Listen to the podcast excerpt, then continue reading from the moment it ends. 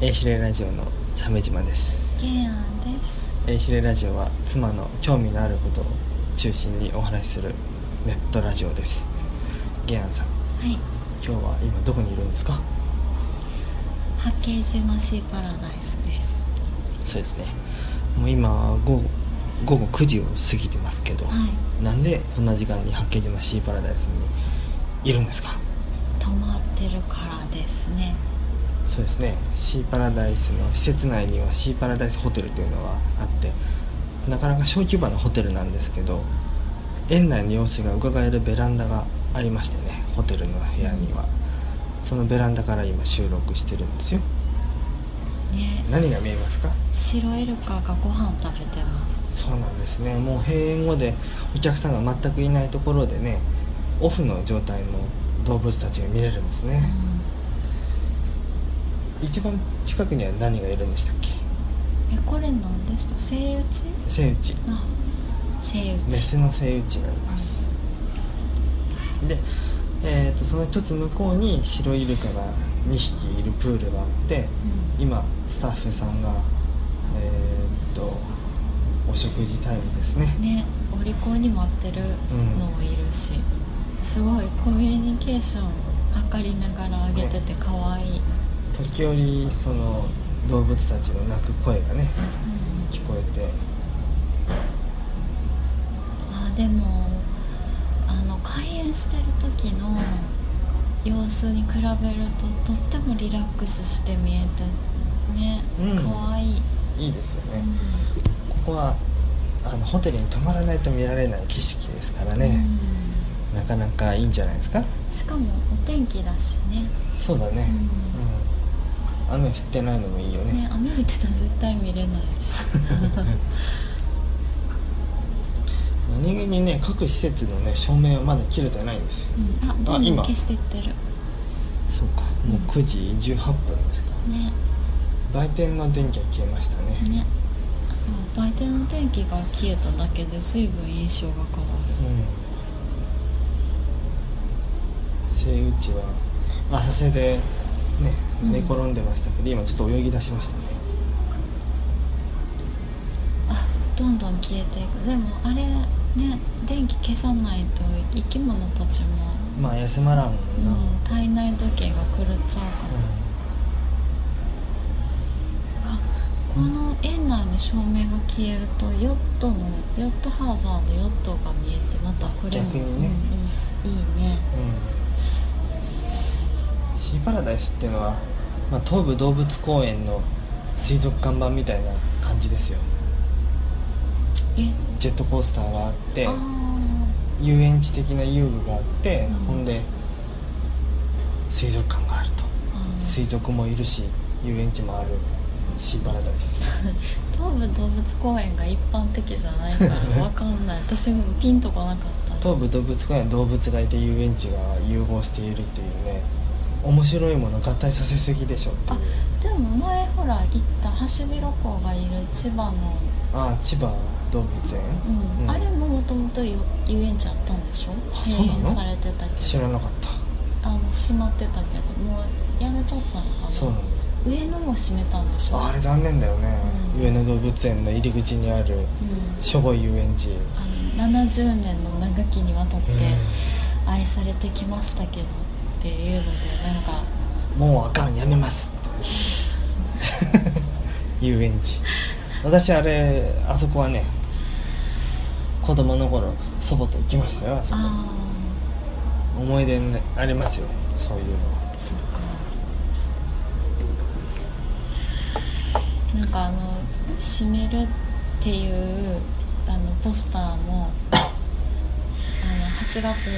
末で閉めろっていうことになって閉めましたみたいな感じで書かれてたらしくて、うなんか不本意ながら閉める的なコメントだったような感じらしいですよん、でももうと都政が変わりましたから、うんあの陳情が通るかもしれないですよああの清水あのミハチコゲが散らかした人がいた頃はそういう無理なやり口でうんあの体裁を整えようとしたんでしょうけどあー2020年に向けてねあ無理なやり口で整えようとしながらあの回転寿司食べたりしてたんでしょそうそうそう朝まで生ファミコンでおなじみの何それ早稲田洋一さん生ファミコンそういうファミコンソフト出してるねへえね慎吾さん呼ばれてますけどねね昨日は「おじゃマップ」って番組で香取慎吾が来てたらしいですね八景島にはその慎吾さんではないと思うんですけど、うん確かにね、のんびりしすぎやし、ね、八景島の職員に転職するのかな SMAP の後は幸せそうでいいですけどねね大変だろうけどうんまあねいいじゃないですか SMAP の解散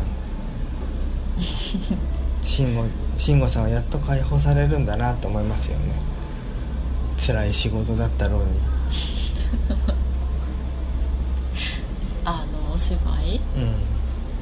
だって亀有の八百屋の奥に貼ってあった香取慎吾の描いた絵がちょっとああ頭がストレスでパッカーンってなっちゃった人の絵だなっていう感じでしたよあそうなんですか、うんえー見たことないけど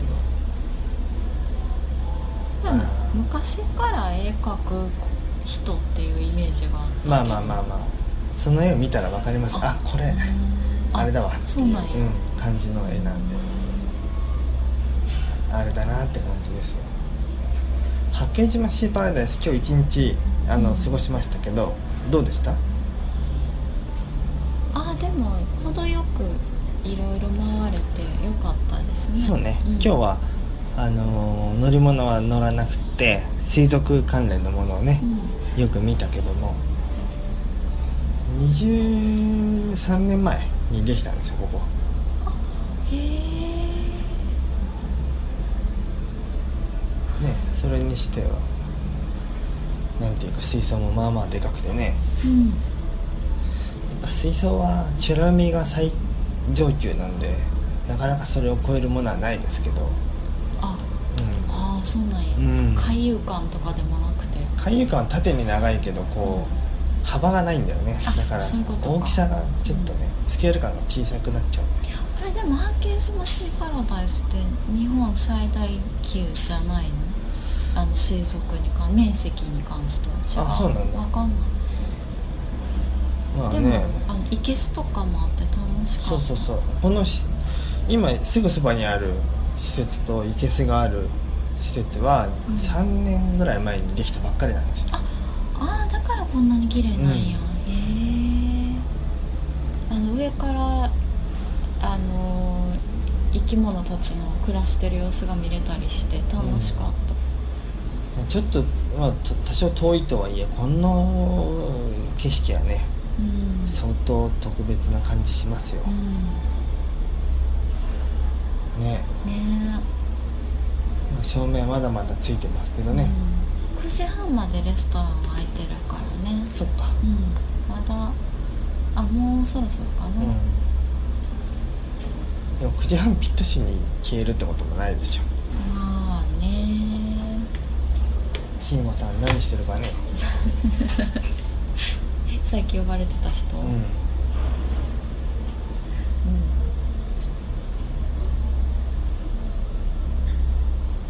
ここねでもねあの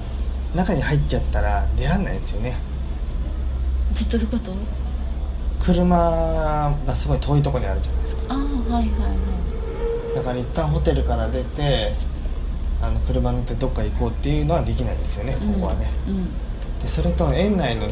物価が高いっていうね昭和の映画館方式なんですよさすが93年にできただけあってねちょっとその辺のせこさはね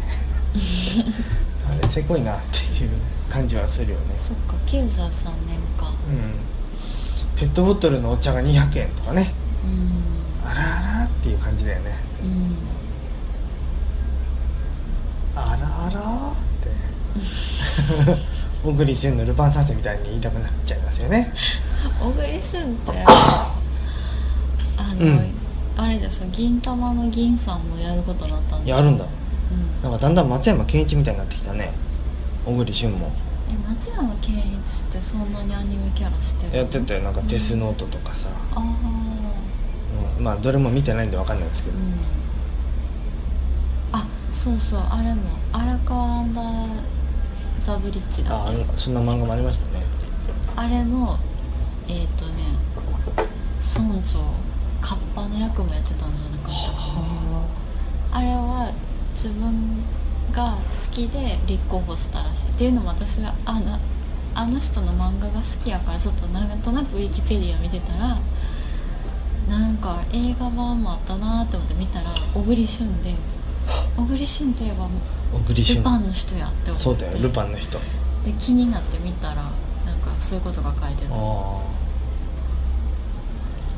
そういえばルパンもずっとつまらないままですけどえどういうことえ はいルパンはね初代アニメシリーズと第2期赤ジャケットのアニメシリーズ以降、うんずっと続いてますけど、うんうんそれ以降は特番で続いてるじゃないあルパン三世あってーえっ、とあれか2時間1時間半とか2時間のやつそううそうそう、んそれはまあ89年の「バイバイリバティ危機一髪」とその次のヘミングウェイペーパーの謎以降は面白かったことがないじゃあんルパンはつまんないんですよだから有名いや知名度があるから今でも生き残ってるけど、まあ、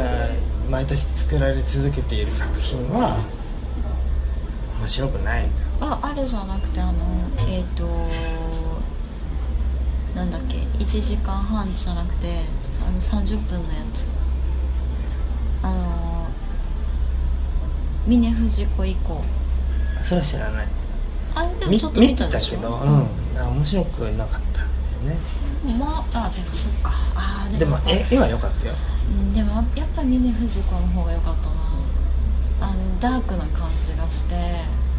あのもともとモンキーパンチが描いてたような雰囲気っぽい感じうんうんうんのやつで良かったでもちゃんとは見てないけどだからさ「ルパン三世」もゴジラと一緒でさ、うんいろんな姿形を持ったまま時を重ねていってるんでああ確かにね、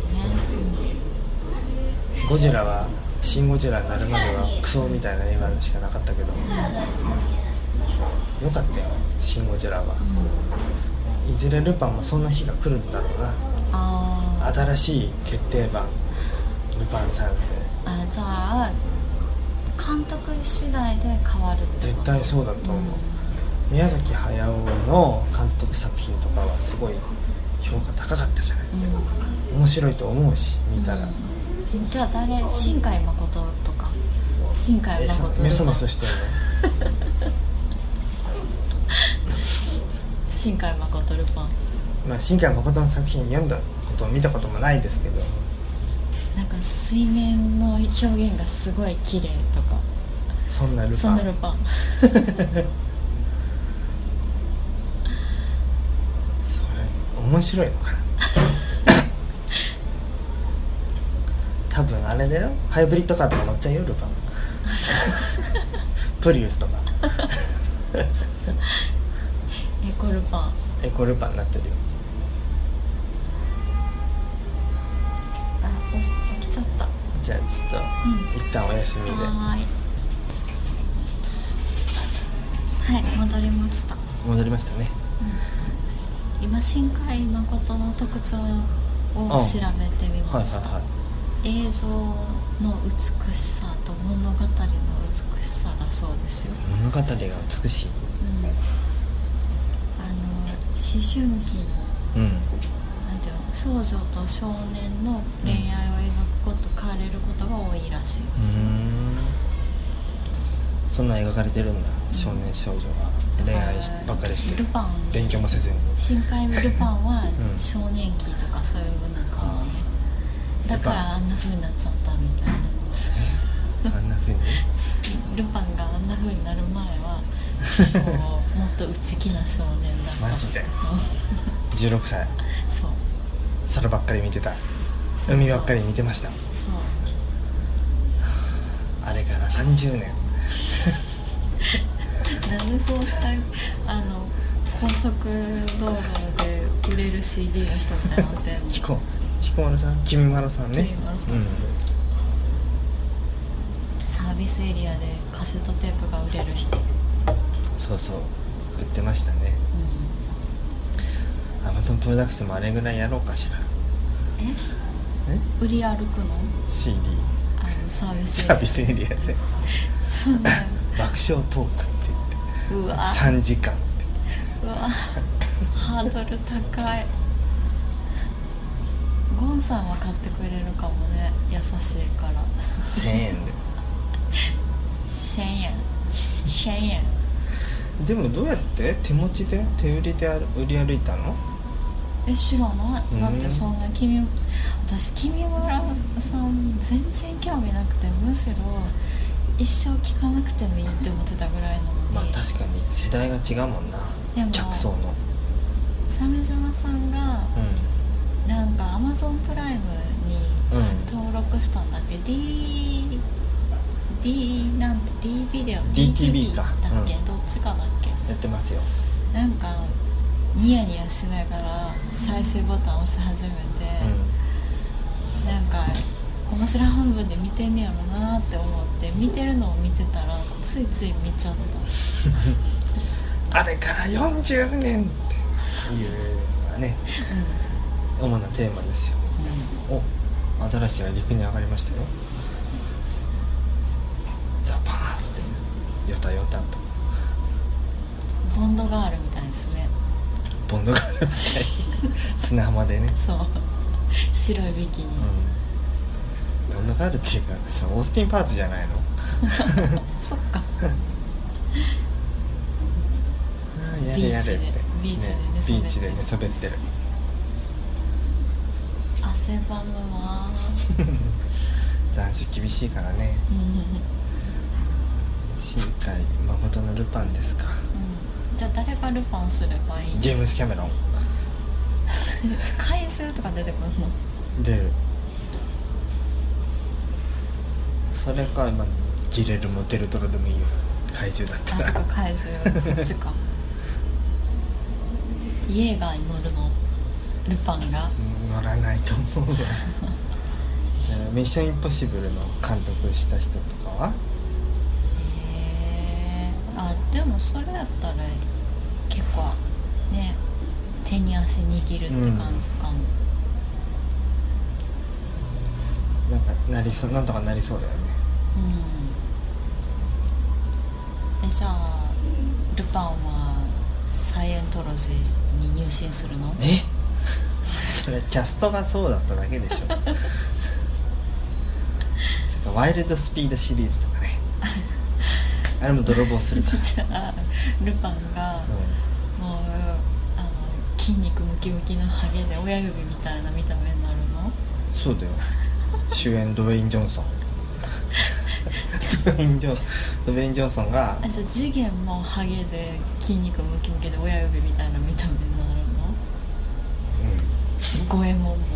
ゴエモンも五右衛門もムキムキでゴエモンはイ・ビョンホンかあな GI 以上に出てたしーあじゃあでルパンがドウェイン・ジョンソンで次元は誰かなじゃあ藤子ちゃんもく筋肉ムキムキやななロドリゲス姉さんじゃないの、やっぱしそんな藤子 色気とかじゃない、うんもう一人でダイヤモンド結べるね、なんか腕力でねうん腕力で全然あの女の武器じゃなくて武器を使って女のはいらんうん銭形は誰かなドウェイン・ジョンソンかなそっかえー、あそっかもっと四角い顔した人がいいか、四角い顔した人えシュワちゃんああ手話か年取りすぎかそっか知らんけどでもまあいいよね好きな人だけ出してる感じよね最高やねあでもいいじゃんルパン三世がシュワルツェネッガーで次元がスタローンでえごめんちゃ全然頭に入ってこへんかったん何もう一回言って、うん、ルパン三世がシュワルツェネッガーで次元大輔役はシルベスター・スタローンでごめんやっぱ元の人が濃すぎて全 然イメージできない、で五右衛門がううーんマコ岩松とかもしくはチャック・ノリスででえ藤子ちゃんがシャロン・ストーンん、え最強でしょそんなルパン三世見るしかないじゃんもーえなんかそれも面白半分や んね見るのうあロロロロってオーストリアなまり なでんでそこを小栗旬になるのルパン・ダ・タールちょっと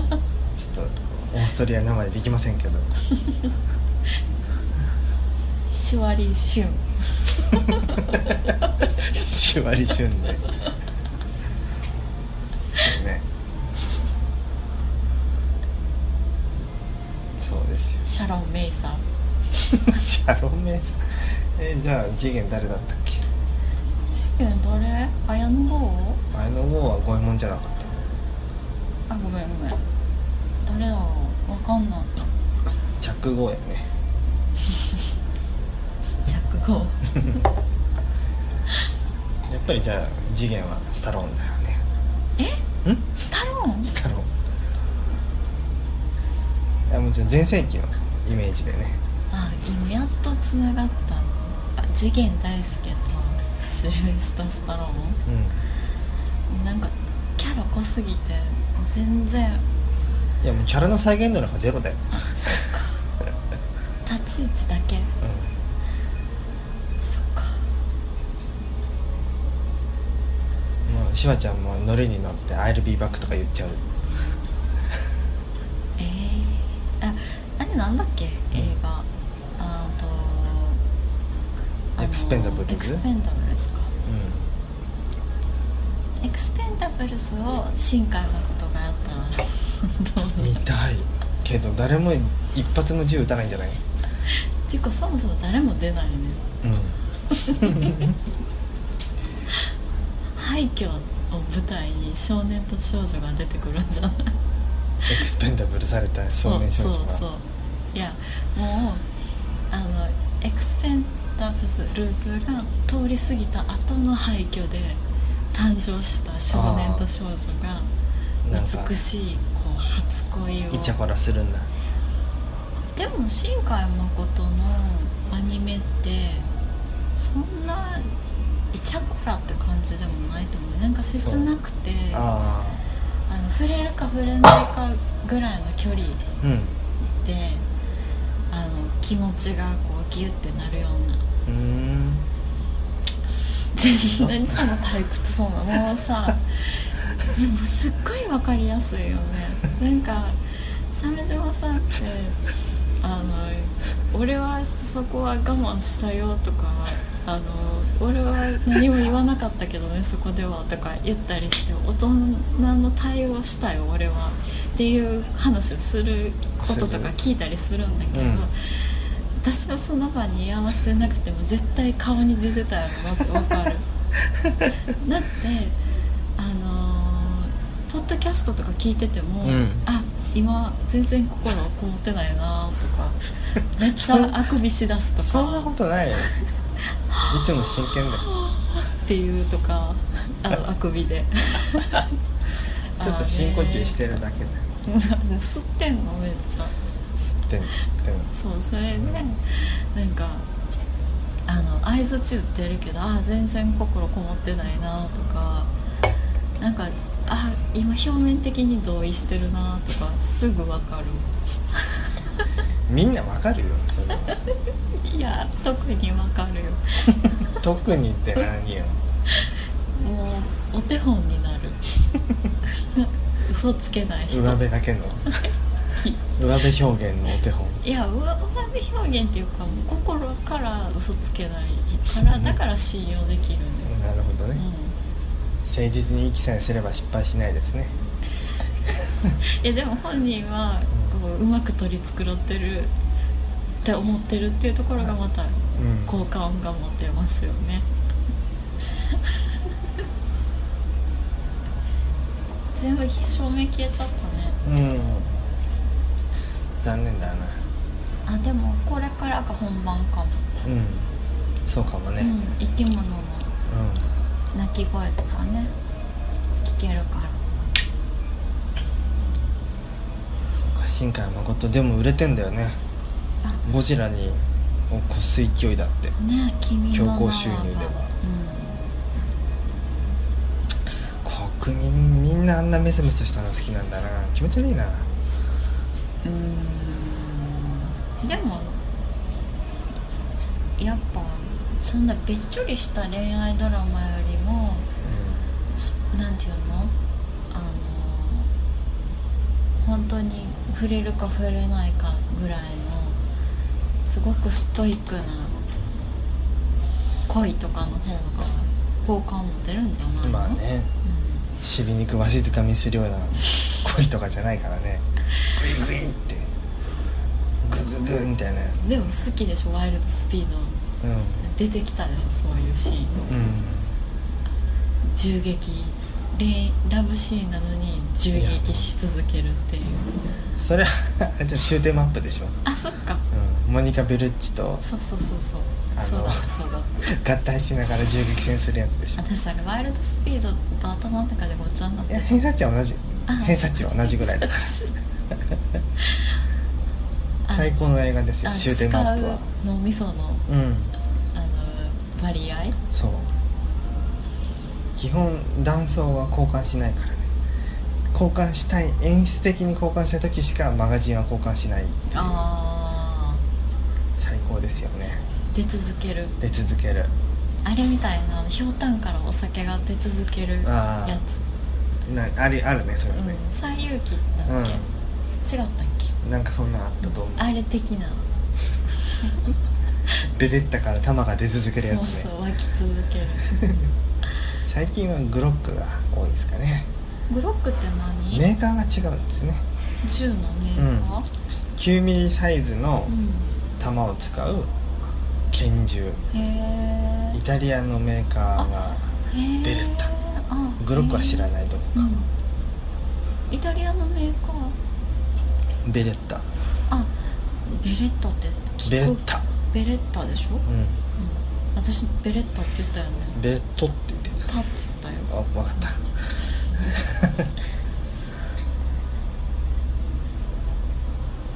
なんいくつ入るの弾は知らんけど多分12か13発ぐらいじゃない、うんうん、欲張りな人のためのマガジンもある長いのあれかシルベスタ・ストローンがバッテンみたいにして巻いてるやつうんうんそうなのかなあそれは機関銃のうんあの弾だからあんなあんなことはしないね誰が新海誠どこで撃つ んもう撃つとしても多分空中に向かって撃つね深海誠なら一回見たらいみい見る見る見る、うん、秒速3メートルと かなんかあるよねそういうのね 不足じゃないの風速風速3メ ー違っトたっルけ不足風速何メートルとかであったんでねう新海誠んいいはよすごく「君の名は」とかね新海誠あだってそんなさ、うん触れるか触れないかみたいなさうんちょっとプラトニックがちなさ、うん恋愛が来たいんだったらあさプラトニックやったうんそうそうそう、うん、寅さんやったらいいじゃん男はつらいよトラさんでもさあれやんう欲望丸出しじゃない食べ物に関してとかさメロンさ俺がいない間にんあの人はちょっと見えっぱりだからなうんそんなんじゃないメロンを食べたいのに俺がいない間に食べてそんなことしていいんかみたいな人は出てこ ない、そんな新海誠ういいじゃん散々泣いてわめいて空見上げたら メロンってメロンがん、それはちょっと面白そうだけどだってトラさんさ迷惑じゃないそりゃそうよあんな迷惑な顔して迷惑したと思ってないんだからさせたと思ってないんだからさそれは自由だなってみんな思うわけうわーってなれへんプラさんなるなるうん頼むわーって思ううんさくらがかわいそうさくらが偉いんだよ本当に、うんだって血繋がってないんだからあそうなのうん血繋がってたらあんな顔してないでしょいやまあそうだけどうが、どういう設定なのうん、腹違いだねじゃあお父さんは同じなのうんへえ寅さんはねお母さん出てきたよね都町長そっかそうだったね、いいね私もう町長先生大好 きなんでなんで私こんなにうん関西のもう芸一筋っていう感じの人好きなんやろあの友近とかさ、うん藤山直美とかさ、うん都町長とかさ、うんうんすっごい好きなんやけど、うんなんでやろうん大阪生まれだからね そっか、やっぱあんじゃない地元感みたいないやーいやもっとなんかあのこう女として生きる喜びよりも芸に身を捧げた感が好きやなすごく、うーんうんうんうんまあ独身なんだね自分にもそうそう自分にも厳しいしう都町長も結婚したりもしたけど結局やっぱり一人になったりとかしてんまあやっぱ独身でいた方がいろいろやりやすいんだろうな芸人さんからしたら人に合わせなきゃいけないじゃない結婚してるとうん表現する上で自分のペースっていうのがやうん、っぱ崩れるのってうんなかなか難しいんだろうな確かにね、うんでも自分に対しても厳しいからねなんか人に対して厳しいイメージがあるけど自分のハードルを常に上げ続けてる人たちだったから今は現役の人たちもいるけど、うんうん、宮古町長とかはいはいなんかそうそういうところが好きかもだから大阪だからっていうくくりじゃなくてそういう人が生まれる環境っていうのが大阪だったのかなとは思うけど。うん大阪がねうんなんかそういう部分が出てくるかなこうあの藤山直美とか宮古町長みたいな部分あなた自身に出てくんじゃないのなんか芸が何かやるんじゃない芸事うん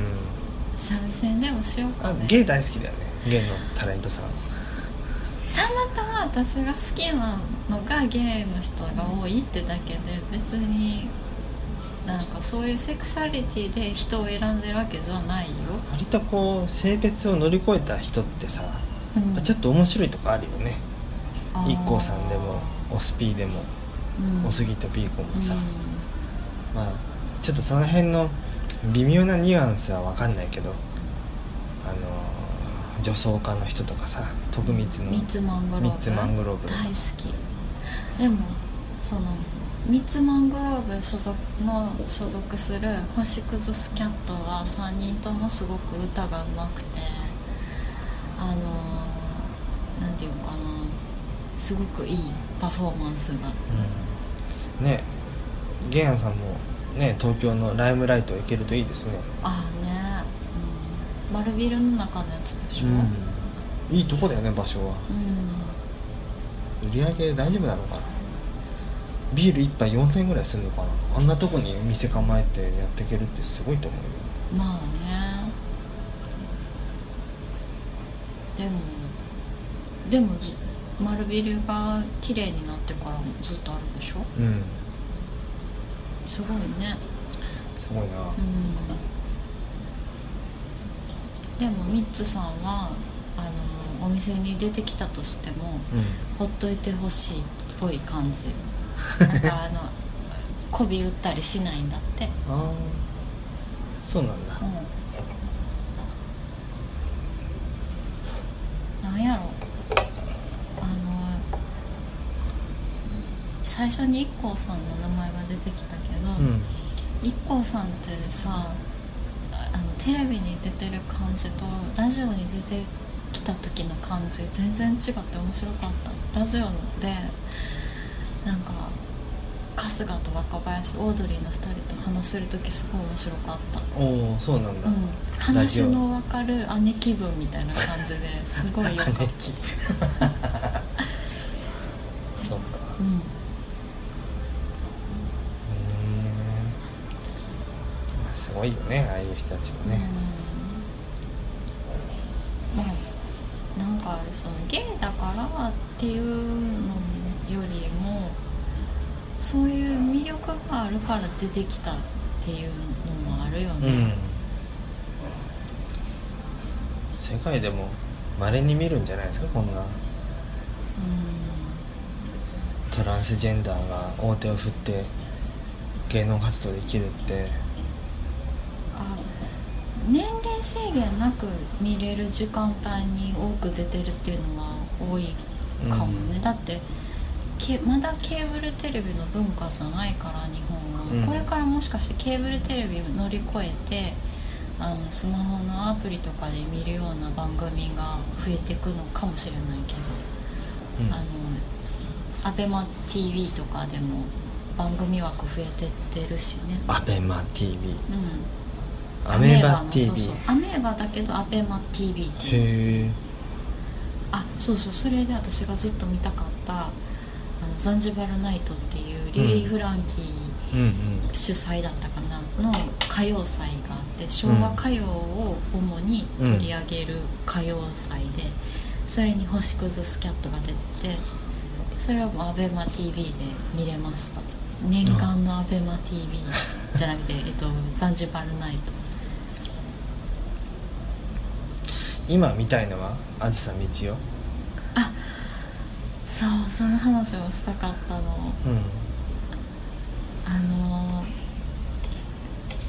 あずさみちおの歌で、うんあれなんだっけ曲のえあのまあまあ「ILOVEYOU」でしょ名前そうそうそう今のは動物じゃなくて赤ちゃんです 「ママ I love you」のやつでしょそうそうそうそうあの歌番組に、う昭和の終わり頃、ん、うん平成の初め頃かな、うん、今のはセイウチですねなんかえっ、とねまあそうある歌があって「あのママ I love you ママ I love you」っていうこう歌があって最後の最後に独白みたいに「あなた今の今まで私のことを女だと思ってたの?」そうそうそっうていうやつ。で高笑いしながら赤ワインを白いドレスを着たあずさみちおがそうそうそうそう赤ワインをガッて掴んで自分にドボドボかけ始めるんだそようねそうそうそうどうしちゃったのってねあれあれ全部ちゃんと歌聞きたい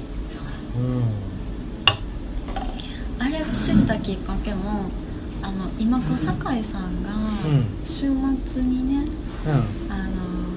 トーク番組ねそうそう対談そう形「式語らのう」語らうっていう番組、あれで出てきたよかったあれあれで藤井隆の回だよねそう藤井隆は歌番組の演出がすごく好きで、うんそれに注目してて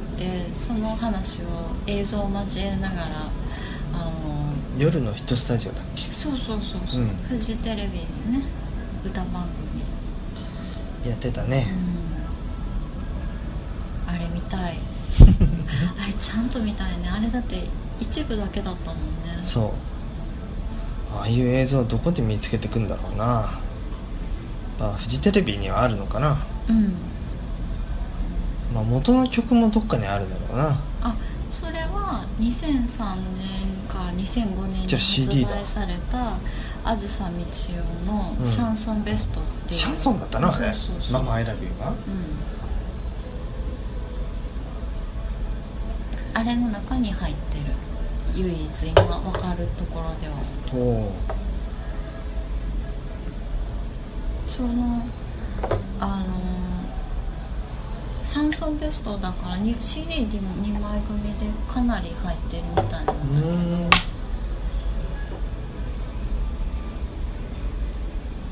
あれに関してはあのシングルカットされてるわけでもないしあの YouTube とかにいろいろな曲は上がってたりするんだけどあれだけはことごとく削除されるらしいの上げても上げても東道夫がずっと張り付いてんだじゃわあかんない YouTube で「ママ ILOVEYOU」で検索して F5 連打してんだ あって見つけたぞって YouTube に報告しようってう削除依頼出すぞってやってんのかもねんねうえまあでもねえそうやってどうなんやろ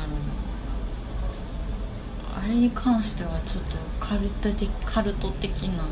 人気はあるみたいだけど、んシャンソン奥深いねそうもうシャンソン部作りたいぐらいシャシャンソンの研究をしたいねえ美輪さんだってそうだしさな美輪さんのはいいよな結構なうん、老女優は去りゆくとかさ面白いよねうん明かりをつけないでって窓から飛び降りるわって言うってなんか歌ってるところより語りが面白いそうねことが多いね美輪さんのモノマネはうん結構練習したりするんだけど、うんやっぱり一番うまくできるのは美輪さんが喋った後ですぐ真似するっていうのあがー一番うまくできるなんか周波数帯が低いのに声高いんだよねみたいな感じだよね、何やろう、うん、でも多分思うんだけどあの声の震わせ方がうまくできてもっとこうあのプリンとした感じになったら加納京子になると思はう、あそうなんだうん、でそれをちょっとこうクシュッとするとあのデヴィ夫人になる、ああデヴィ夫人もすごいよね、着物座った人だよねうんうん、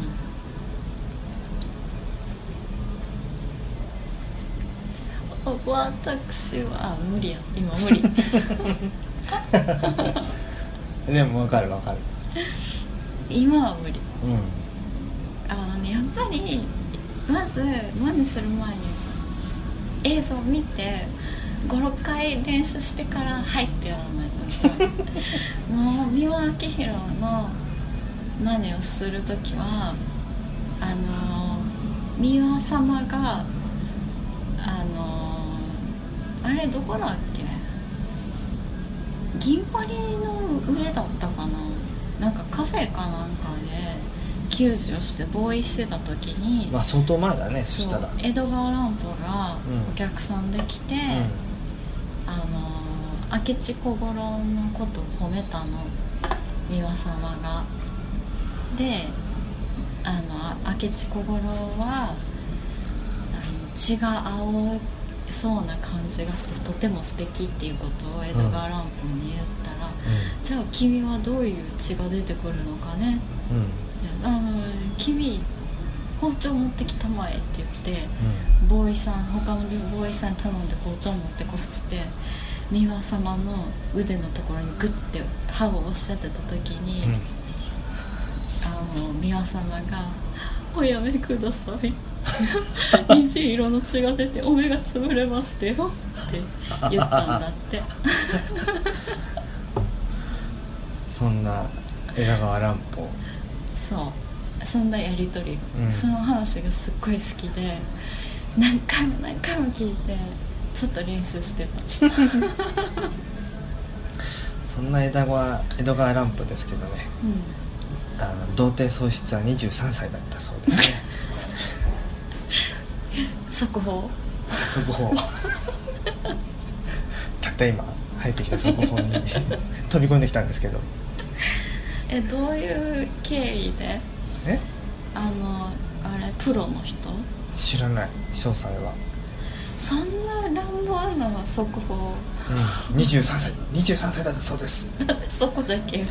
際立って覚えてたのだってそんな23とかって覚えてるんだったら経緯とかも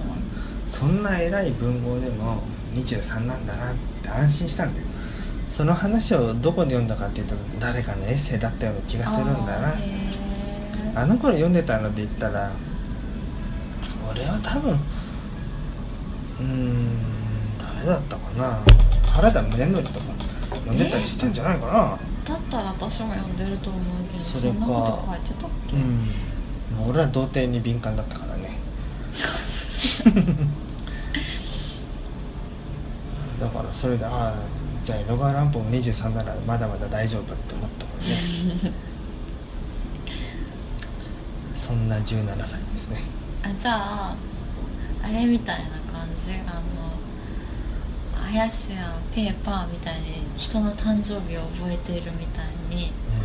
あの男子のチェリーじゃなくなった年齢を詳しく覚えてる人なの俺はそんなに覚えて ないガッツ石松のあのに99年から2000年頃のホットドッグプレスあたりのインタビューが結構えぐくて、うん本当に野生の猿みたいな暮らししてて それうん吉田剛のインタビューなんだけどなんかよく交尾してたって言ってたなって何そ の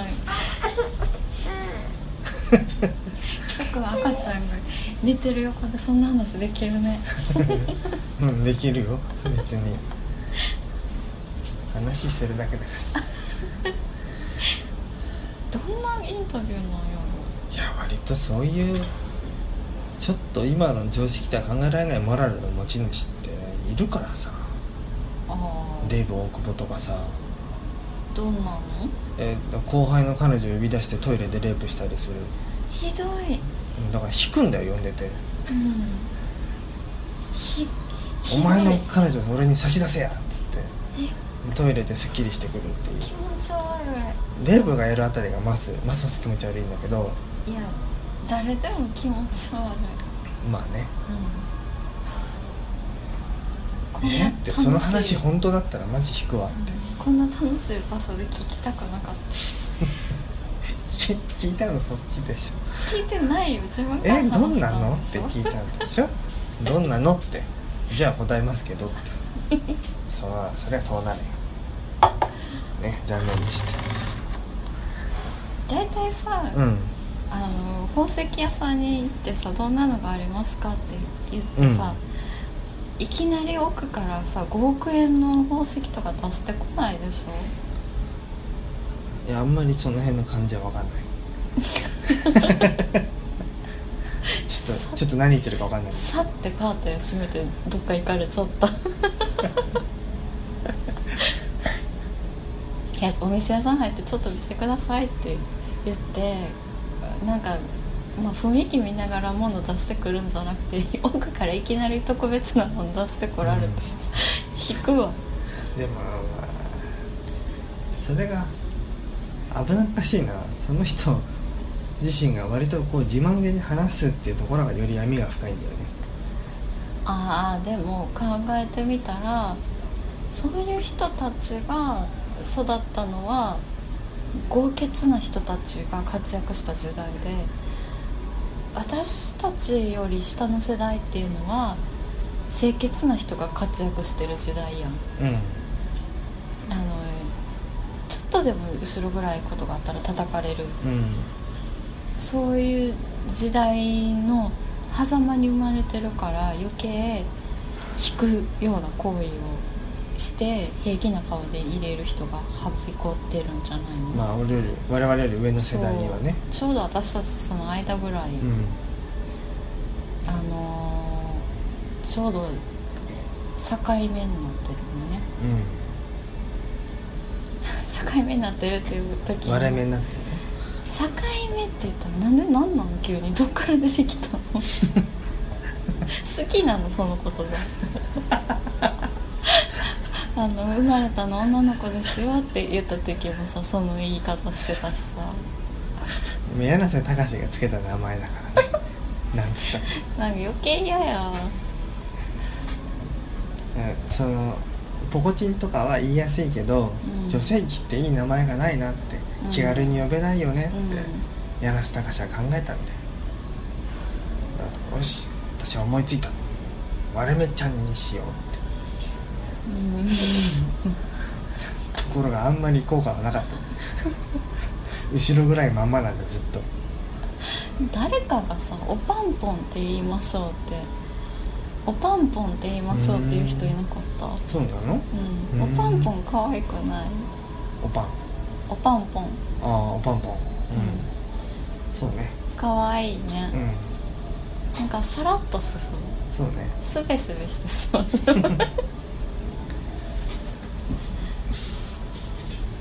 おパンポンでおパンポンなるほど可愛い、うんあの砂糖菓子みたいなねそうなんだうん洋菓子屋さんで売ってそうああその発想はなかったおパンポンが洋菓子屋さん で可愛いマドレーヌフィナンシェおパンマカロあンあじゃあ並んじゃうんだうんマカロンをちょっとこう縦にしたらそれっぽいかもしれないねおパンポンっぽいね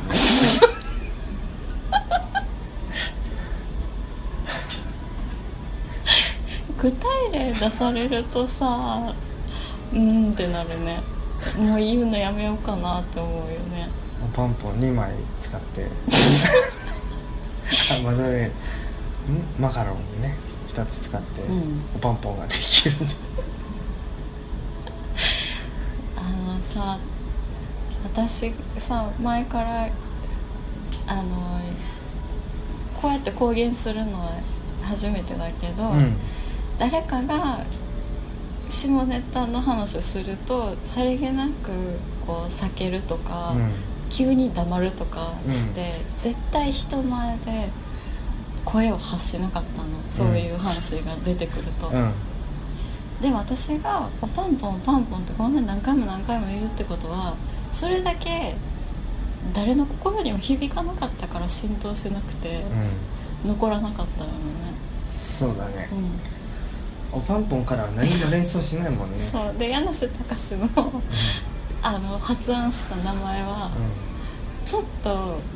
それっぽいからうん具体性が、うん 分かりやすすぎて、うん、それでまた逆に浸透しなかったのね、そうだね、うん、難しいねうん、クレパスなんかそれってもう観音小説みたいじゃない観音小説ではよく用いられますねクレパスいやあれって警告とかそういうことだっえけ警告ってああ本来のはうん、本来違はった氷と氷とか間にできた割れ目のことを言う割れ目や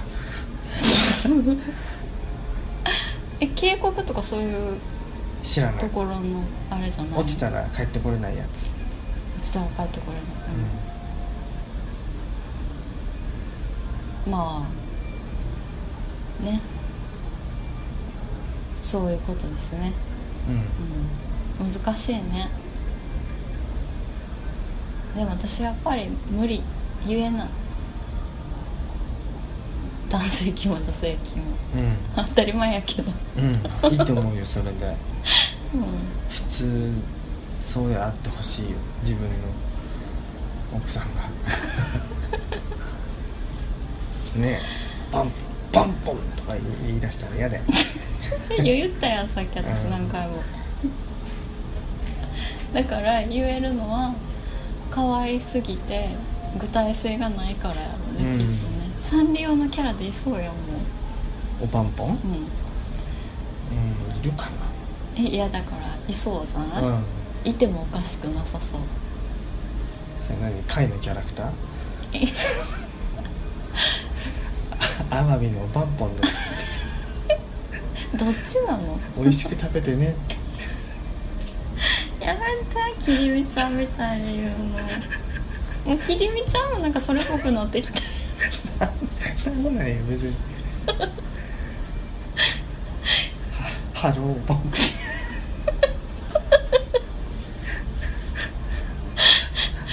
そういろんなご当地ご当地ボンクひどいコラボしちゃうんだうどんなのこけしとこんなんでお前ってそこのけしとかなんか精肉牛のソーセージとかとコラボしてなんでそういうものばっかなのコラボってコラボってなんかさ例えばあの和歌山のみかんとうんコラボするとか、そういうやつじゃないのそうねでも別にいいじゃないなんか秋田県のこけしとコラボしておばんぽんがいいなんでそういうちょっとたけだけしいものとなんかあ違うもうあかんわ引っ張られてしまうどのデザインがいいかねえサンリオキャラになるならあのほらキティちゃんとかあのあぐで玉とか、うんまあ、絵柄はそれぞれあるもんねあの紅茶っ子とかさうんやっぱりここはポムポムプリンみたいな感じがいいんじゃないのポンポンプリンってどんなのああー可愛くてぽってりした感じのやつだってキャラクター大賞でしょうんうん、 2年連続のなんつったって昔のくっきりしたさあのタキシードサムとかああいう時代のものじゃなくて、まあそれもありなんだけどねあのあれの後のちょっと線の細いさあの猫のキャラとかうんなかった、うん、あったかなあの時代古いちょっと古めの、ちょっと古めの80年代のサンリオは結構良かっうん、たようなそういう感じじゃないゴロピカドンみたいなあの辺じゃないオパンポおンはおパンポンがおパンポンねうん、ボンジュールオパンポンそうおパンポンはパリジェンヌやん、えそうだったの、うんおーそうかなんかよくこうパリの風景とおパンポンが一緒に描かれてる凱旋門とおパンポンとかエッフェル塔とおパンポンとかやっぱりパリで食べるマカロンは美味しいざんすねなんで嫌味になってるのっておフランスといえばフランスなまりの日本語といえばそうでしょ素晴らしいざんすうん絶対出っ歯やんそれ そんなおパンポン、髪型も決定してるよね、うん、嫌味になっちゃったようんジャケット着てね違うよおパンポンはマカロンが2つ合わさったようなやつ赤みがかって可愛くないえ可愛いじゃんマカロンとマカロンマカロン可愛いマカロン可愛い合わせる可愛い可愛い可愛いかける可愛いは可愛いの無限大よ可愛いけど、う大体そもそもさマカロンは上から見るんじゃないの、んいやそれはこれまでのマカロンはねマカロンとマカロンが支え合えば縦になるうん、なんでそんな金マカロン先生みたいな2.0 人という字はみたいな、うんマカロンとマカロンが支え合っておパンポンになるもう可愛くなくなってきた可愛いやんパンポンが赤いおパンポンと赤いおパンポンがチンカチ 合わさってうんそうねウルトラマンエースみたいなもんだよドラマエースって2人で1人だっけそうそうそう前半はね、あうんあ悲しいけどパンポンとお別れしますはいウルトラマン S は男女が合体してウルトラマンになる、うん、珍しいねそれぞれが指輪をしててうんガチャンって合わせると接触2人が接触するとウルトラマンになるあ優子と北斗ってやつがいてーうん女が優子なんだけど「優子」って言うと「北斗さん」って言ってカチンって変身するのいつ頃知らない昭和じゃない生まれる前うんでも再放送で見てたからへね、えヤッターマンの時代とかじゃなくてまあそのあたりじゃないあちょっとこう男女が合体するっていうのはちょっとねって言われたのかもね、ーそうなのうん、完全入っちゃってるよとか言われたのかもしれないえ言われたのかもしれないえー、あじゃあ急に言われてないかもしれない設定が変わったの優子はね月に帰ったのそんなあでも男の子が女が出るもんなんてっていうのがいや正直テンション下がるよ女と合体するのがマジだりーなって女邪魔ってなるよねでもそうよね男の子ってそうようんうねん女かーってなるからだってあれでしょあのなんだっけあのあれ星のさ星座のさあセイントセイヤうんあれも乙女座ってだけでテンション下がるんでしょ乙女ってだけでテンション下がるんでしょ下がんないよあそううんゴールドセイントはうん星座になぞらえた12人のセイントなんだけど、乙女座を司るのは釈迦という名前のうんうん年長のあのセイントなんだけど、うゴールドクロスの中でも最強んあそうとな言のわれる男なんだよでもやっぱさあれじゃない乙女座ってさなんか嫌だなって思ってる男の子たちを見たんじゃないだからそこにこう最強にすることによってその子たちのコンプレックスを拭おうとしたんじゃないのだから乙女座誇り高き乙女座よそうか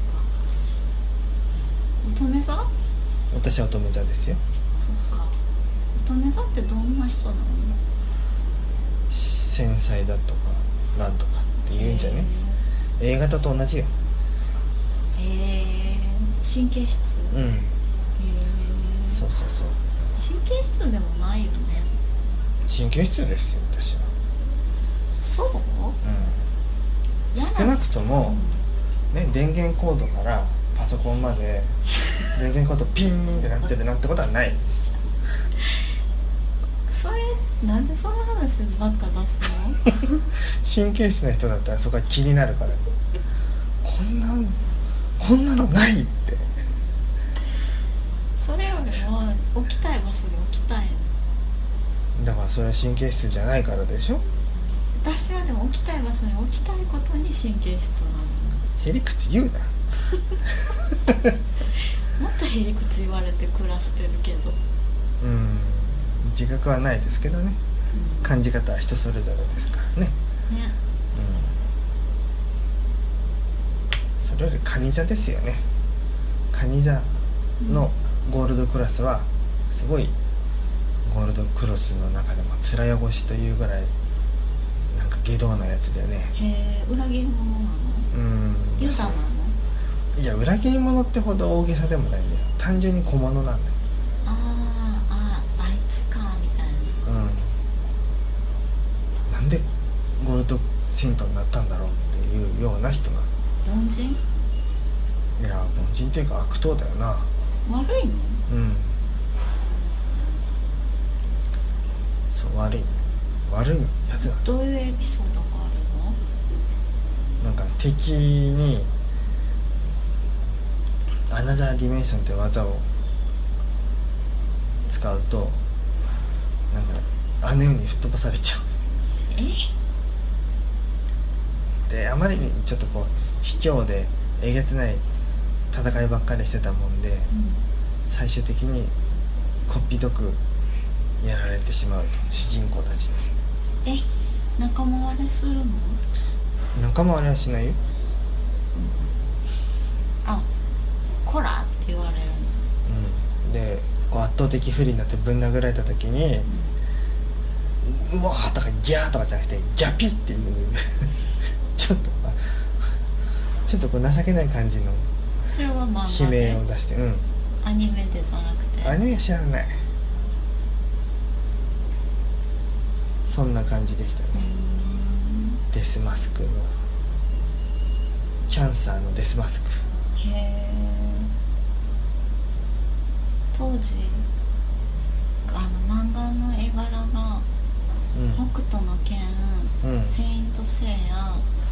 キャプテン翼ってすごい苦手でああみんじゃなあ男塾は大丈夫だったんだ男塾ちょっと大丈夫だちょっとよくわかんないそれ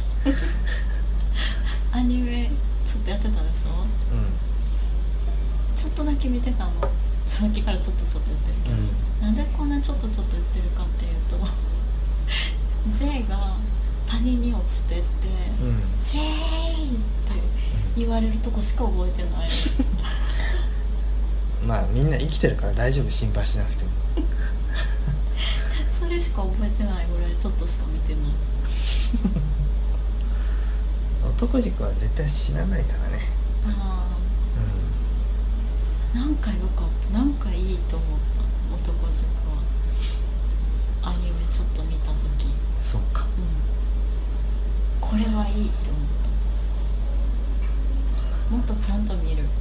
男塾はね7時半からの放送だったから私見てないんですよねあ私再放送で見たのそうなんだうん見ないあんなん見て見せてくれないよだって私の兄なんて6つ上だからあんなん見たいと思わないだろうし、ああそっかうん、私なんかもういやいや宇宙戦艦ヤマト見せられたの夕方ご飯食べてる時にでも嫌で嫌でだってあれすごい辛い話でしょ、ん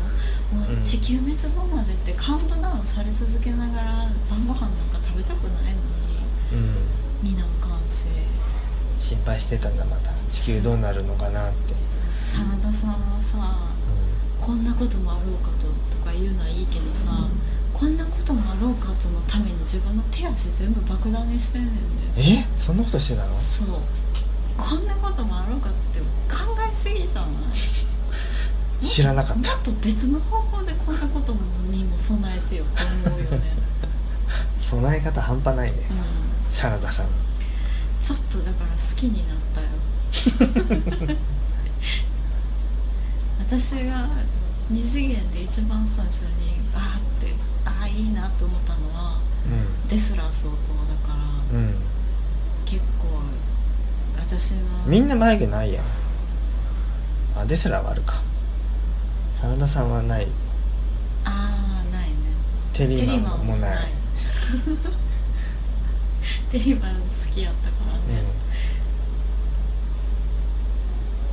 テリーマンかすごい好きやったなんやろねな何が良かったのテリーマンのだ結局ほらちょっと悪いでしょテリーマンもともとああが金にそうおちょっと金がめについ汚いお金に汚いいやいやシビアなだけだから汚くはないから彼は労働に対して対価を払えと正当なそれあーはそれは子供だろうとあえ取引相手は誰であろうと容赦ないって正いう論ばっか言ってくるモンスターみたいな人そうそうそうあたーたまたまそういう立ち悪いないう感じだっただけだわあ悪者じゃないんやだやこしいややこしい融通きかないだけなのもうややこし いなそういう人知ってる 融通きかない人うん誰ですかねねテリーマンかな坊やハローテリーマン だ筋肉マンのシリーズではねうんキャラクターごとにしテーマ曲があるんですよキャラソンうんうんキャラソンの走りやテリーマンとかねロビン・マスクもあるよああるあるベアクロもあるよあのカマセイヌムにもあるラーメンマンもあるラーメンマン中国風のテーマ曲、私は小さい頃味噌ラーメンだったっていう語りから始まる曲え私冗談やと思ったなんとか千歳のマネかと思ったよいや本気で言ってん夕焼けだった 頃のわかるかなってわかんねえだろうなっていう味噌ラーメンだった頃ってわかるかな 初角や千歳か小学や千歳ラーメンブルースロビン・マスカはラグビー選手になりたかったんだよねあの人イギリス人じゃないのあイギだリスから人かだからラグビーか、うん、うん、でお国柄をモチーフにしたね曲調なんだよロビン・マスカはちょっとビートルズっぽいね初期への、ええ面白ういんキャラソン、そういや軽音みたいやんうんキャラソンあるの力士マンとかはねあの田舎から若い頃に田舎から身一つであの相撲部屋に入門する頃の思い出を語ってくれるんだよ歌の中でへまあえよく骨折するから筋力であの支えるようにしたとかそれは言ってないけど、それはあれでしょうんウルフ千代の富士の方だからエドモンドえでもじゃじゃない から力士マンだから力士マンは日本長寿オリンピックではね日本代表の超人でね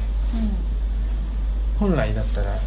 一番筋肉マンと関わりがありそうなもんだけど、うん、うん、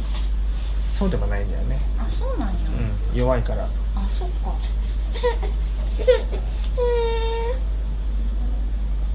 超人強度80万パワーしかないんだよそれって低いの筋肉マンが95うんウォーズマンが100テリーマン95うんうんロビン・マスク97とかブロッケンジュニアが、まあ、まあ軒並み90前後の中で、うん彼だけが80万台なんだよあ圧倒的に格下なんだよやあっ圧ぱ倒どう的してにね、うんもうなんかすごい上の話すぎてわかんないけだどからサンシャインマンは具体的な数値は知らないけど500万以上あるんじゃないの、うんゲ、ーすごいね1000万かなすごいね全然もうなんか想像できでないもバッファローマンが1000万なんですよあーあでのそれが角がそうそうそいびうつに生えた時いや知らないそれはバファ基ロー本の片一方だけギュって伸びた時あるそれもあるあるあるある1000万パワーなんだけど、うんそれがとんでもない規格外なキャラクターで当時正規超人の中で最も超人強度の高かったウォーズマンが挑んで負けるんだよねうんうんとんでもないことになったってで「筋肉マン」が試合してあの自分の超人強度の基本値である95万をはるかに上回るパワーを出す能力があるんだよ筋肉マンどうやはって瞬間的に火事場のクソ力って言われるやつあーあれでねそれで勝つんだけうんど、それ以降だんだんあの超人強度のこう曖昧になってきてあ敵が何千万あろうが大体みんな勝てるっーあてことになってきたんで、ージャンプまあ、ウォーズマンとう力士マンは負けるんだけどね、うんそれでもんあウォーズマンもウォーズマンも大体負けるあの人か試合勝ったことないんじゃないかなえすほごといんど強いイメージがあったのうんでも30分しか動けないし、でもようんそうなんだよあのね人ソ連だっけそれあーソ連っぽいだから壊れるんじゃないのパカって外れたり、あマスクねうんうんなんかさ東と西の違いでさあの東西ドイツがさ統一された時にさ、あの車が全然違ったっていうよねああ東側は紙でできた車が走ってたすすごい技術じゃん逆になんか紙っていうかこう加工した硬く加工した、うん、ああじゃあよく燃えるね燃えるゴミの日に出せ る車エコカーやねだからパカッと外れるんじゃないのきそうか紙なんじゃないのウォーズうんオズママンンのか硬く加工した紙 MDF でできた顔お話上は一度も勝ってないけど設定上はもう連戦連勝ででもそういう人たちばっかでしょ超人ばっか集まってるんだからさ、うん、便器マンですら強いんでしょまあ、スイス代表だったっけあのあ人そうはなの、えーなんかかわいそう推薦だからうん知らない推薦だからスイスなんじゃないのそうハかンもフルズみたいにさそうかもハウフルズね聞いちゃうよねあのハンフルズのやつの BGM ダジャレ BGM でしょ、う気が散ってしょうがないんだよあれあこれなんだろうなんだろうと思っちゃうから、まあ2割ぐらいしかわかんないけどねうんうトリッキーなねこじつけもあるもんんうね、ん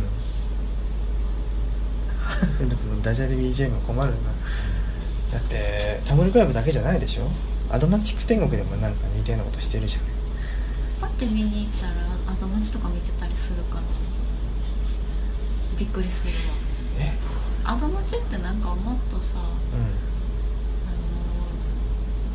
の親の世代とかが好きそうなイメージない、んああそうかも私鮫島さんと結婚してびっくりしたこといっぱいあるよ、ああそうなのうん、あのフルーツのさ柿あるでしうょ、んあんなん好きな同年代の男の人なんか会ったことないよ、そうう柿んうんだってさうんその前も言ったかもしれんけど鮫島さんだけじゃなくて筆川さんも喜ぶやんかきむいて出したらなんなん本柿って結構孤高の存在だよ当、うん仲間がいないんだよあいつはいいリンゴはねねリンゴはさくらんぼも梨もう、桃もみんな仲間なんなんでだからあのバラ科だからであそういうことか、柿は孤高なんだよ似たやつがいないんだよ大体、あーなんか気になってるからこうリンゴ的な仲間かなって思ったらなんかぼやっと甘いしうん、そうふにゃって柔らかいし、うんこの爽やかさに欠けるしねうんであの果肉というか実はさうん、あの4分割されるわけねされるねでもリンゴ系バラ科系のものは 5, 5分割だよねあそうなのあああの着る時じゃなくてねそう実の形状があ五角形をベースにしてるんなだほよどねうんうんそうねそれがないんだよちょっとちょっとどんくさいんだよあー堅物なんだよわか柿はるわかるちょっと古い人なんだあトラさんよ 四角いからえでもトラさんっぽくないまあねそううん、峯岸徹とかじゃないよねじゃないじゃない峯岸徹なしっぽいもんねうんそうねうん寅さんっぽいわガキミニギシトールねうんゴジラにロケットランチャー売ってたなあそうなんや、う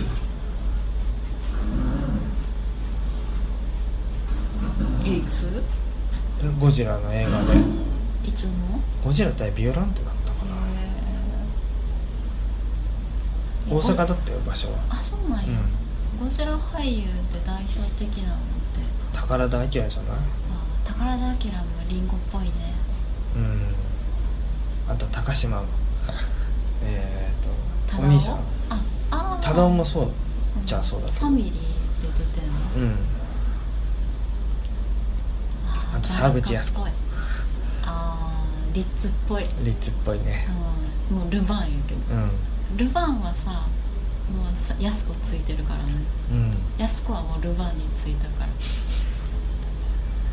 バカ者そいつがルパンだってルヴァンだルパン三世 小栗旬やんじゃあああそっか小栗旬がついてる今こっちにリッツみたいな味したやつが来なか ったからバカマンそいつがルヴァンだリッチでしたらさっき食べましたけど って随分角張ってるなって思ってそんなルパン三世ルヴァンさんルパン三世そういえばそういう絡みでさイソジンうがい薬はカバのあのキャラクターだったんだけど、うんそれも明治が連れてっちゃったんでしょあそうなんだカバーカバーをね、うんただいまのあとはガラガラジジンのあのカうん、バ、うんうん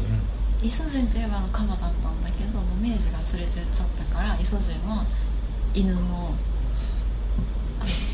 カバのようなキャラクターを使ってたら怒られて明治から、うんでそれうちの子なんですけどああ怒られたんだやねめてって言ってで犬になったのうんだからイソジンが急に犬になったから私もカバのキャラクターはこの世になくなったんかと思ったら今までイソジンのライセンス契約をしていた明治ががうちの子なんでってああカバは明治について安子はルヴァンについたああなるほど ねそうそうそれでちょっと思い出したけどうんチョコクリスピーのキャラクターがココくんっていう猿なんだけどああいたねうんココくんはね最近チョコアのキャラも担当してんだよねああはいはいはい私ゾウじゃんチョコはアといえば、あ紫色のゾウチョそうコ言われてみればうんアあいつリストラになっちゃったキャラかぶるから製品がかぶるからああそうなんやうんチョコアの方が好きだったのにあんな新参者に新参者っつってももう25年ぐらい経つけどえチョコはあるよね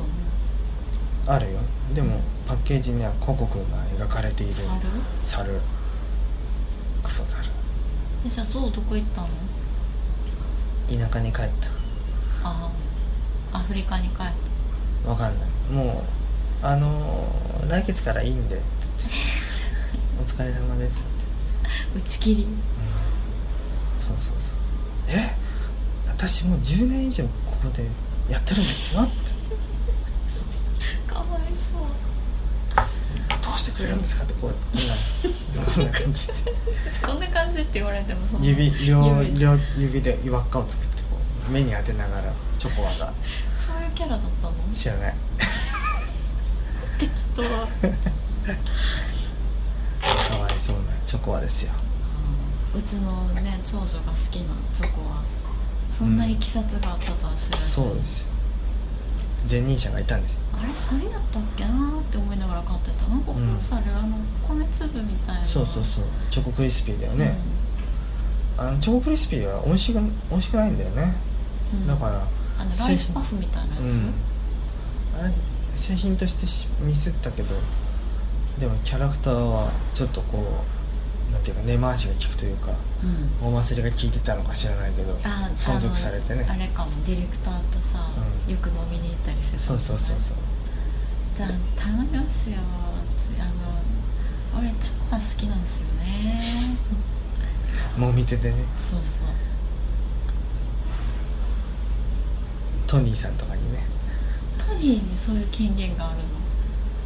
のうんだからここがなかなか見どころのある若者だとあ口添えしてもらったなるそうそうそうそういうのがあるかもしれないです、ほどうね、ああのいとこがねあのちょっとねテレビ出てますね黄色いおじさんっていうやつとあのコンビでんうん出てるんですよねそれ誰お猿の上手ああお猿の上司か全然違うケロッグと関係ないじいやだからそういう有名人の親戚がいるからゃんあっていうアピールをしてちょっとこうよく見せようとしたケロクに言ってるかもようんケロクあれだだ何がチョコはそうだよそっかケロッグはねもともとアメリカのケロッグ博士っていう人がねああ見たあの映画見た見たあーあれよかった健康法をやりすぎて最後死ぬんだよなうんあとにかくき汚い映画やったよね、着てるやつのね、うん、面白かったけどうん、ブリジット・フォンダが出てるんだよねあそうだっけうんマシュー・ブロンデリックも出出てたてると思うねケロッグ博士役はあの人なんだっけなあの羊たちの沈黙のあそんな人出てたっけアンソニー・ホプキンスあかそなうだっけうんでロック先生や博士役はすっかり忘れてるもっとあら個体がすごいいい人のイメージがあったから公開当時からねちょっとマイナー映画だったね、うんいや映画館では見てないよ私深夜の放送テレビ放送で見た記憶あ本当があったようなレンタルで借りたような私もあれ借りてみた DVD ないんだよねはいえそうなの VHS だけ、うえじゃあん、DVD で買おうと思ったことがあったけど見つからなかったような気がする今はあるかもしれないあーないねでも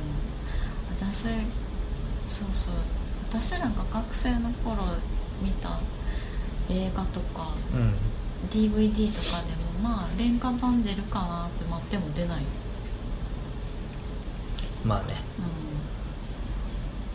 うん、だってウィリアム・クラインの映画が好きで揃えたいと思ってもポリー・マグお前は誰だとか全然 DVD になってくれないしうん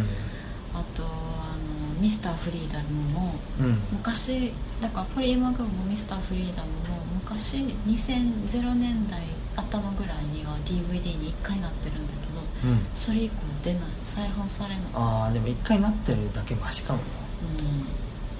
うんでも高くなって1万円ぐらいになったりしてるよ、うんさえ数がね絶対的な数うが、んまあない多くないんだろうね、うん、だったら4500円ぐらいの時に買っとけばよかったよって思うあるあるそういうのはうん、うん、本当にヤフオクで今でも悔しいやつはあるよピクミンの食玩のやつとか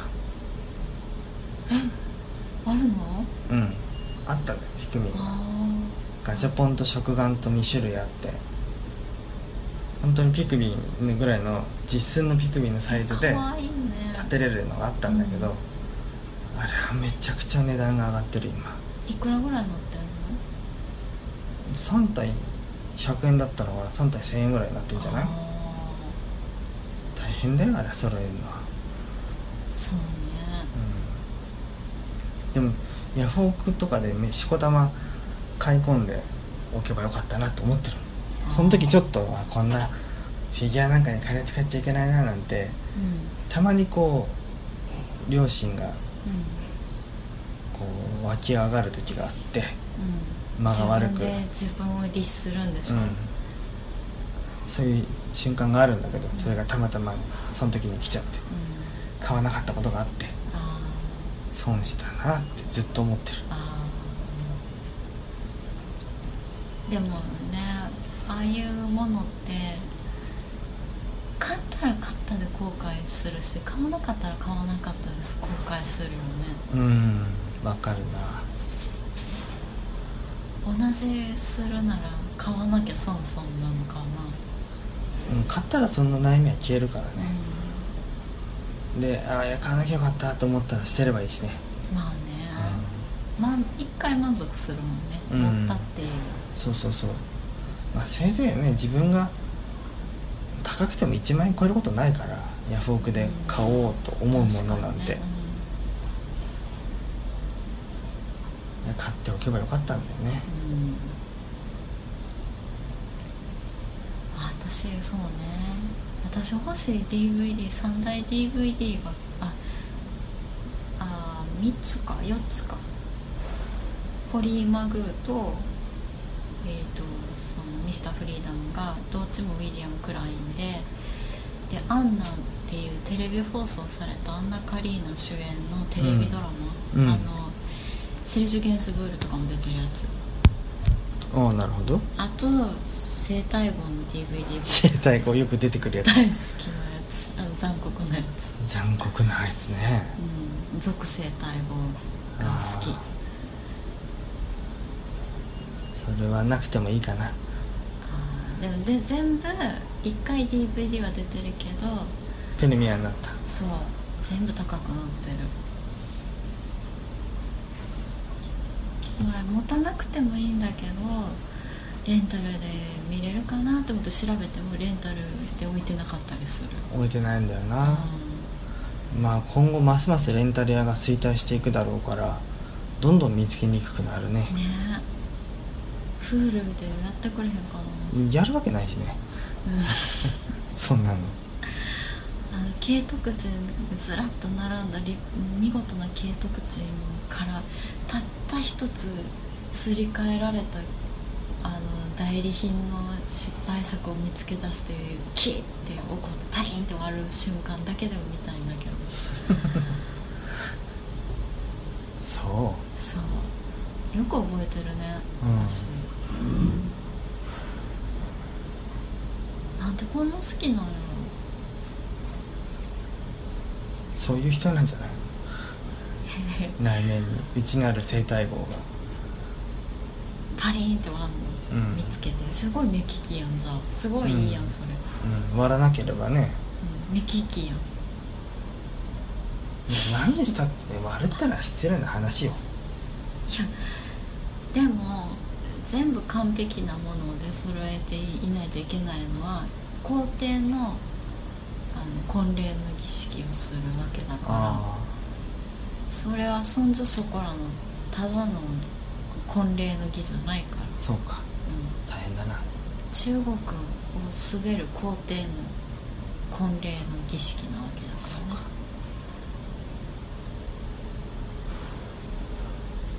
大変だね、うん、今ほら気が散ってる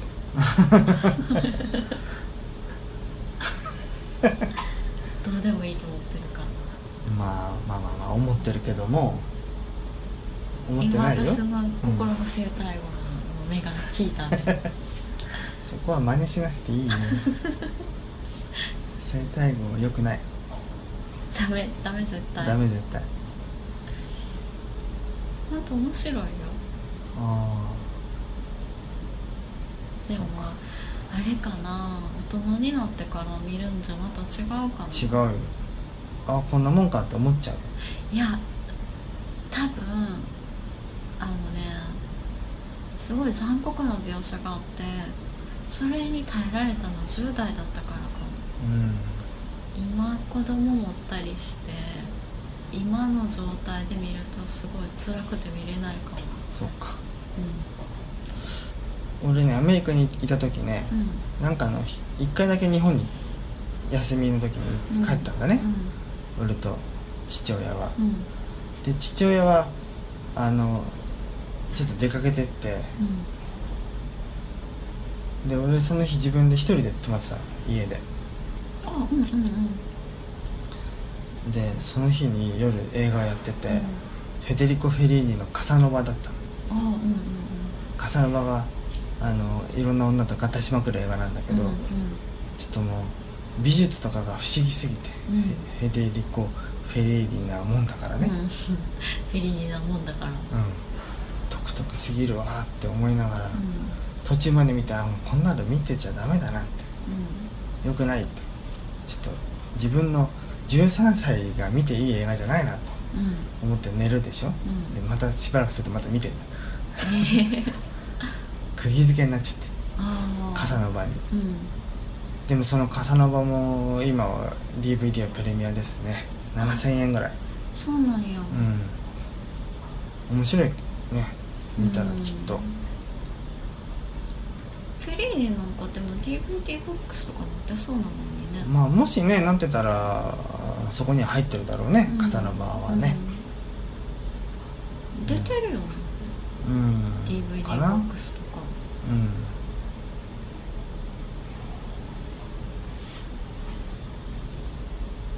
そうですねうんあの全然ニュースの話しませんねえっとはいやりますかなんかないんですかニュース話は、ニュース話、ええだってこれニュース番組ですようん妻の興味を中心にニュースをねうん中心にねはいお話ししていくネットラジオなんですからそうですよねねニュースないんですかニュースじゃああごめんなさい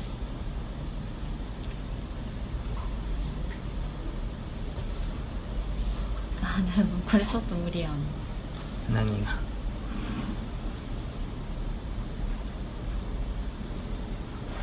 公の場での G 行為は無罪未成年者いない限りどこの国の話イタリへアだってえカサノバの国だね話がつながったね、69歳男性がこの種の行為で逮捕されたんですってうんでもあの刑罰の対象にならないってまあ何年したぐらいじゃなんないでしょでもアメリカのあのコメディアンの人が昔ピーウィーだっけああの映画館でそういう行為をして仕事干されたでしょあそうかジョージ・マイケルもそうだったなやあそっかっぱ抜いちゃダメなんだアメリカではねイタリアは抜いていいんだうんね感覚がねやっぱ違うよね、でも日本でもそういうことしたらわいせつ物陳列罪になるでしょ、なるでしょうんでもなんでトイレでしてるのバレたんだろうな大っぴらにしてたのかそうなのなあジョージ・マイケルねそうなの、うんえそれってひどいねうそんなプライベートな空間のことまんでおいってお前抜いてただろって言われたんだろうねそうなの抜いてない抜いてないっつっでピウイは観客席でてうんでしかもなんかホモビデオホモ映画のうんでしょうんうんいやそこがちょっとね多分イメージもあったんでしょうね、子供向けうんのタレントさんだしねうんジョージ・マイケルそうなんやかわいそうやね、そうなんだよやっぱな抜きどころは考えないとね自宅でうんでもイタリアは大丈夫なんですって未成年者がいじゃあイるタリアに行こうピーウィーはピーウィピーウィはねうんジョージ・マイケルはい行った方がいいいた方がいいうんみんなイタリアに集まれ、うんだからベルルスコーニだってさどんだけ好き勝手して暮らしてもうん許されてるでしょ、うんねねえなまあ首相がそんな調子だから大丈夫なんじゃないでもフランスにしてもあのシラク大統領とかも愛人いたはずだし、んまあそういうねあの公の場で何かをするっていうことじゃなくてプライベートの生活でっていうことで言うとあのね離婚したりしても、うんサルコジも現職中に離婚したんじゃなかったっけあそうなんだうんサルコジがうんなんか結構そういうプライベートで何があってもそこはそれは勝手にすればいいやんって切り離せるところがさいいね離婚ぐらいまあな意見の違いだからいや離婚どころかさあの歴代の首相とかでうんスキャンダルとかで取り沙汰される人とかもいたけど、んでももうそれは政治とは切り離して国民は見てたからそれでさその国会が停滞するとかさ政治活動が停滞するとか全くないからないないいねう、んそうですなうん、だって結局それがさ邪魔になってプライベートのことが邪魔になって失脚する人とかいるでしょ、まあいるわねうんイタリアのオナニー法案はいいねじゃ 法案法案ってか判例でしょあこ判れに例関うして、ん未成年がいないかチェックして抜きましょうってお前10代だったのかってすっごい老けてると思ったらそんなハゲ散らかしてると思っいたやらちゃんと身分証確認しな きゃあオッケーオッケーっつってじゃあ抜きます嫌やねそれもあっちでやってきてって思うねうんよそでやれってねうんまずでも人がいなんどういう状況やったのこの60代の人は、なうん、あよく抜いてたのかいやこのさヌーディストビーチとかあったりするでしょ、なうんこう自然っていう自然のもとでっていうのがまたいいのかヌーディストビーチでもうおっぱい放り出してる人がたくさんいたらちょっとあれこれ抜いてもいいんじゃないかってな それとはまた別のとこでほらこうそういうヌーディストの人は一かなるところでもあの自分は自由であるっていう宣言みたいな部分があるんじゃないうんあるあるあるそういう行為なんじゃないこれもああ抜くのもうん自由を自由のために抜いているんだとそう何人たりとも私の自由を制限させフなリーいだって言いながら そう フリーダムミスターフリーダムフリーダムしちゃったんだねでもなんかね裁判沙汰になるのなんてね69歳よ頑張ってるねなんなら法廷でも人抜きしてやろうかとテロリストやでもでも見えないようにやってたから大丈夫じゃないここにこう画板みたいなのを用意して画板からカーテン下げてさシュシュシュシュシュシュってやったら見えないじゃん なんでそんなちっちゃい人形劇のセットみたいなの作らなあかん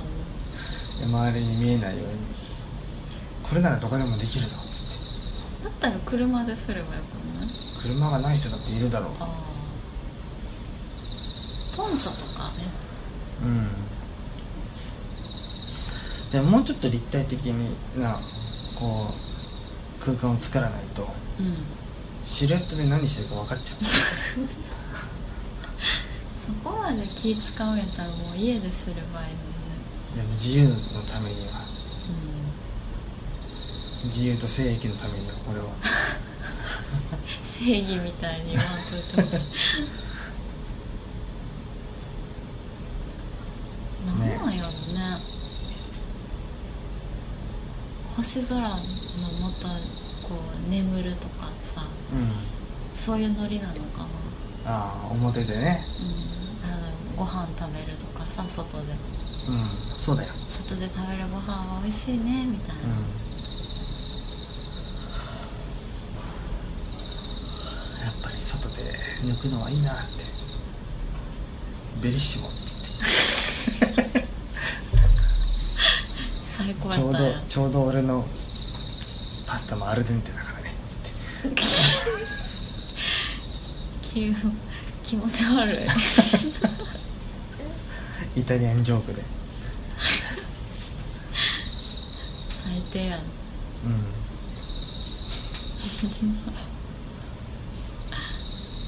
そうそう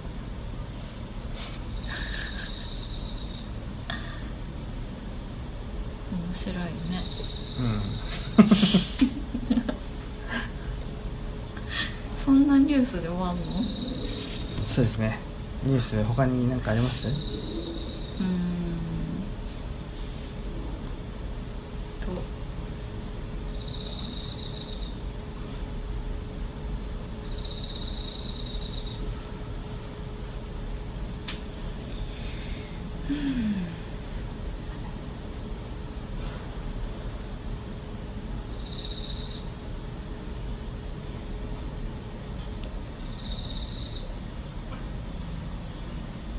ブルキニより強烈顔も覆うフェイスキニ中国で人気だってうんスキニーあのイスラム教徒女性があ着るブルキニああのあ肌を覆あはいはい頭巾みたいなやつういやあの全身を覆うってああのはいはい肌見せちゃダメでしょ、あるイねスラムの人はうなんかそれみたいで、うんフェイスキニが中国で誕生したんだって、ん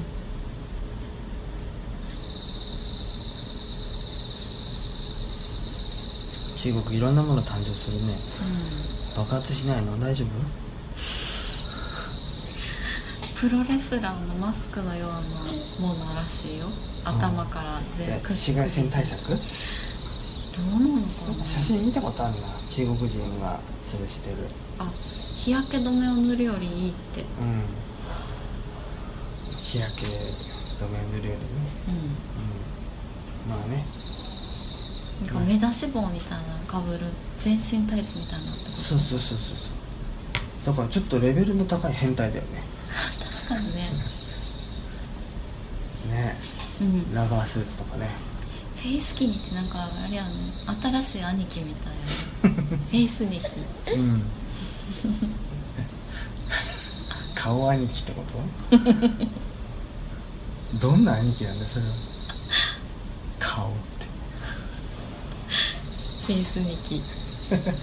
全身タイツ着てくる